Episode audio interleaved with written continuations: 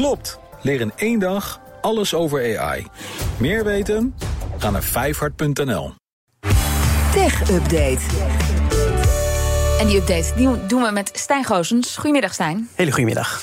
Plannen voor de nieuwe chipfabriek van TSMC zijn geannuleerd vanwege boze burgers. Ja, de Taiwanese chipmaker die heeft plannen om een 1 nanometer chip te gaan maken. Op dit moment zijn we bij 3 nanometer chips. Dat zijn de allernieuwste op dit moment. En TSMC wilde daarvoor een hele nieuwe fabriek bouwen in het Longtan district. En dat plan maakte het vorig jaar al bekend. Maar bewoners in de omgeving die zijn daar heftig tegen gaan protesteren.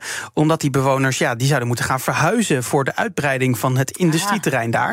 Op dit moment staan er al een aantal staat een inpakfabriek van TSMC in een onderzoekscentrum. Dus het was mooi om hem daar neer te zetten.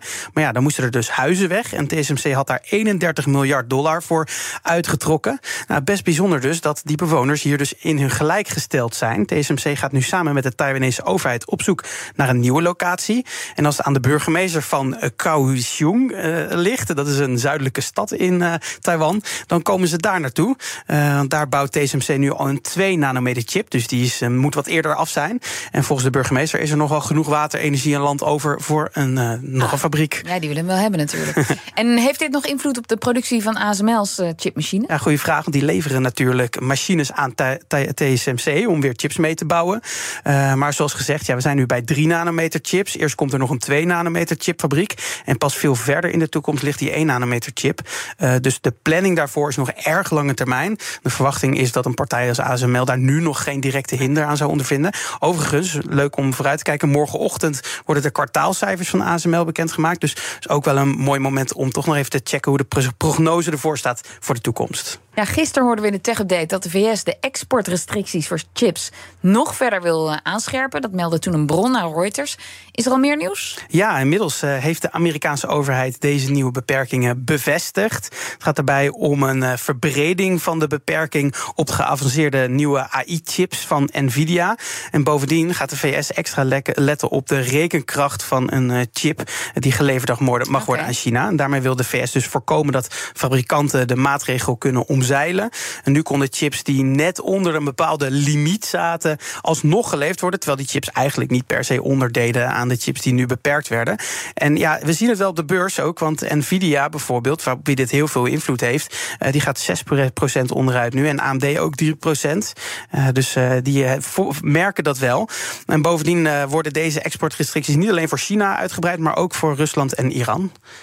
Nou, dan nog gadgetnieuws. Apple komt met een nieuwe pen en die pen heeft een USB-C-poort. Ja, ik moest zelf ook wel even lachen toen ik dit nieuws zag binnenkomen. Apple die heeft op dit moment ook al pennen die ze verkopen, namelijk de Apple Pencil. Die kan je gebruiken voor je iPad om erop te tekenen. Ja. En het eerste model dat ze daarvan aankondigden, alweer tijd geleden, 2016 ergens denk ik, dat was echt een lachertje. En die was zo ontworpen dat je de Lightning-poort van je iPad moest gebruiken om je Apple Pencil in te steken. Dus dan had hij een soort van een uitwerpsel, die iPad. En daarmee kon je hem opladen. Dat zag er niet uit. Een paar jaar geleden kwamen ze met een volledig draadloze oplaadbare pen. Die kon je gewoon aan de zijkant magnetisch klikken. Dus dat was een stuk beter. Maar dat kan alleen op de duurdere iPads. Die goedkopere werkte tot nu toe alleen nog met die Lightning-kabel. Of Lightning Pencil. En ook Apple, die moet dus over op al die USB-C-dingen van de EU. En daar hebben ze nu een soort van een oplossing voor gevonden om die Apple Pencil ook EU-approved te maken. Namelijk een USB-C-pencil. Ik hoopte dus al dat niet weer zo'n ding moest zijn wat je in je iPad zou steken. Dat is nu dus eentje waar een USB-C-ingang in zit. Dus die kan je gewoon opladen met dezelfde kabel als waarmee je je iPad oplaadt. Dit is dus geen pen waar inkt uitkomt? Nee. Dat was een beetje de vraag. Digitale inkt, laat ik het zo zeggen. Ja, dat is goed om dat wel eventjes duidelijk te maken.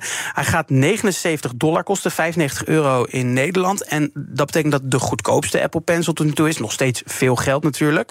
Gek genoeg blijft die Lightning-versie dan wel ook nog bestaan. Ik verwacht niet dat nog heel lang zal blijven.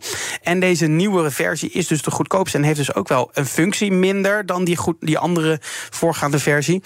Namelijk dat hij niet meer drukgevoelig is. Dat is, ik denk ook niet een heel groot gemis. Als je zo'n pen nodig hebt, dan moet je maar zelf even uitzoeken welke je dan het fijnst vindt. Of je voor een duurder model wil gaan of niet.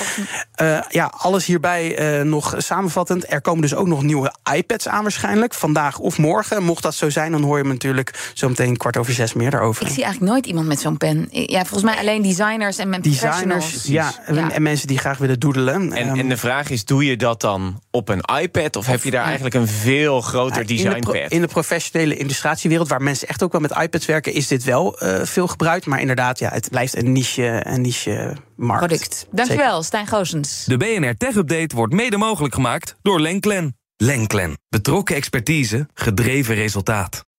Klopt. Vijfhart IT-opleidingen geeft jou een vliegende start met ChatGPT. Meer weten? Ga naar vijfhart.nl.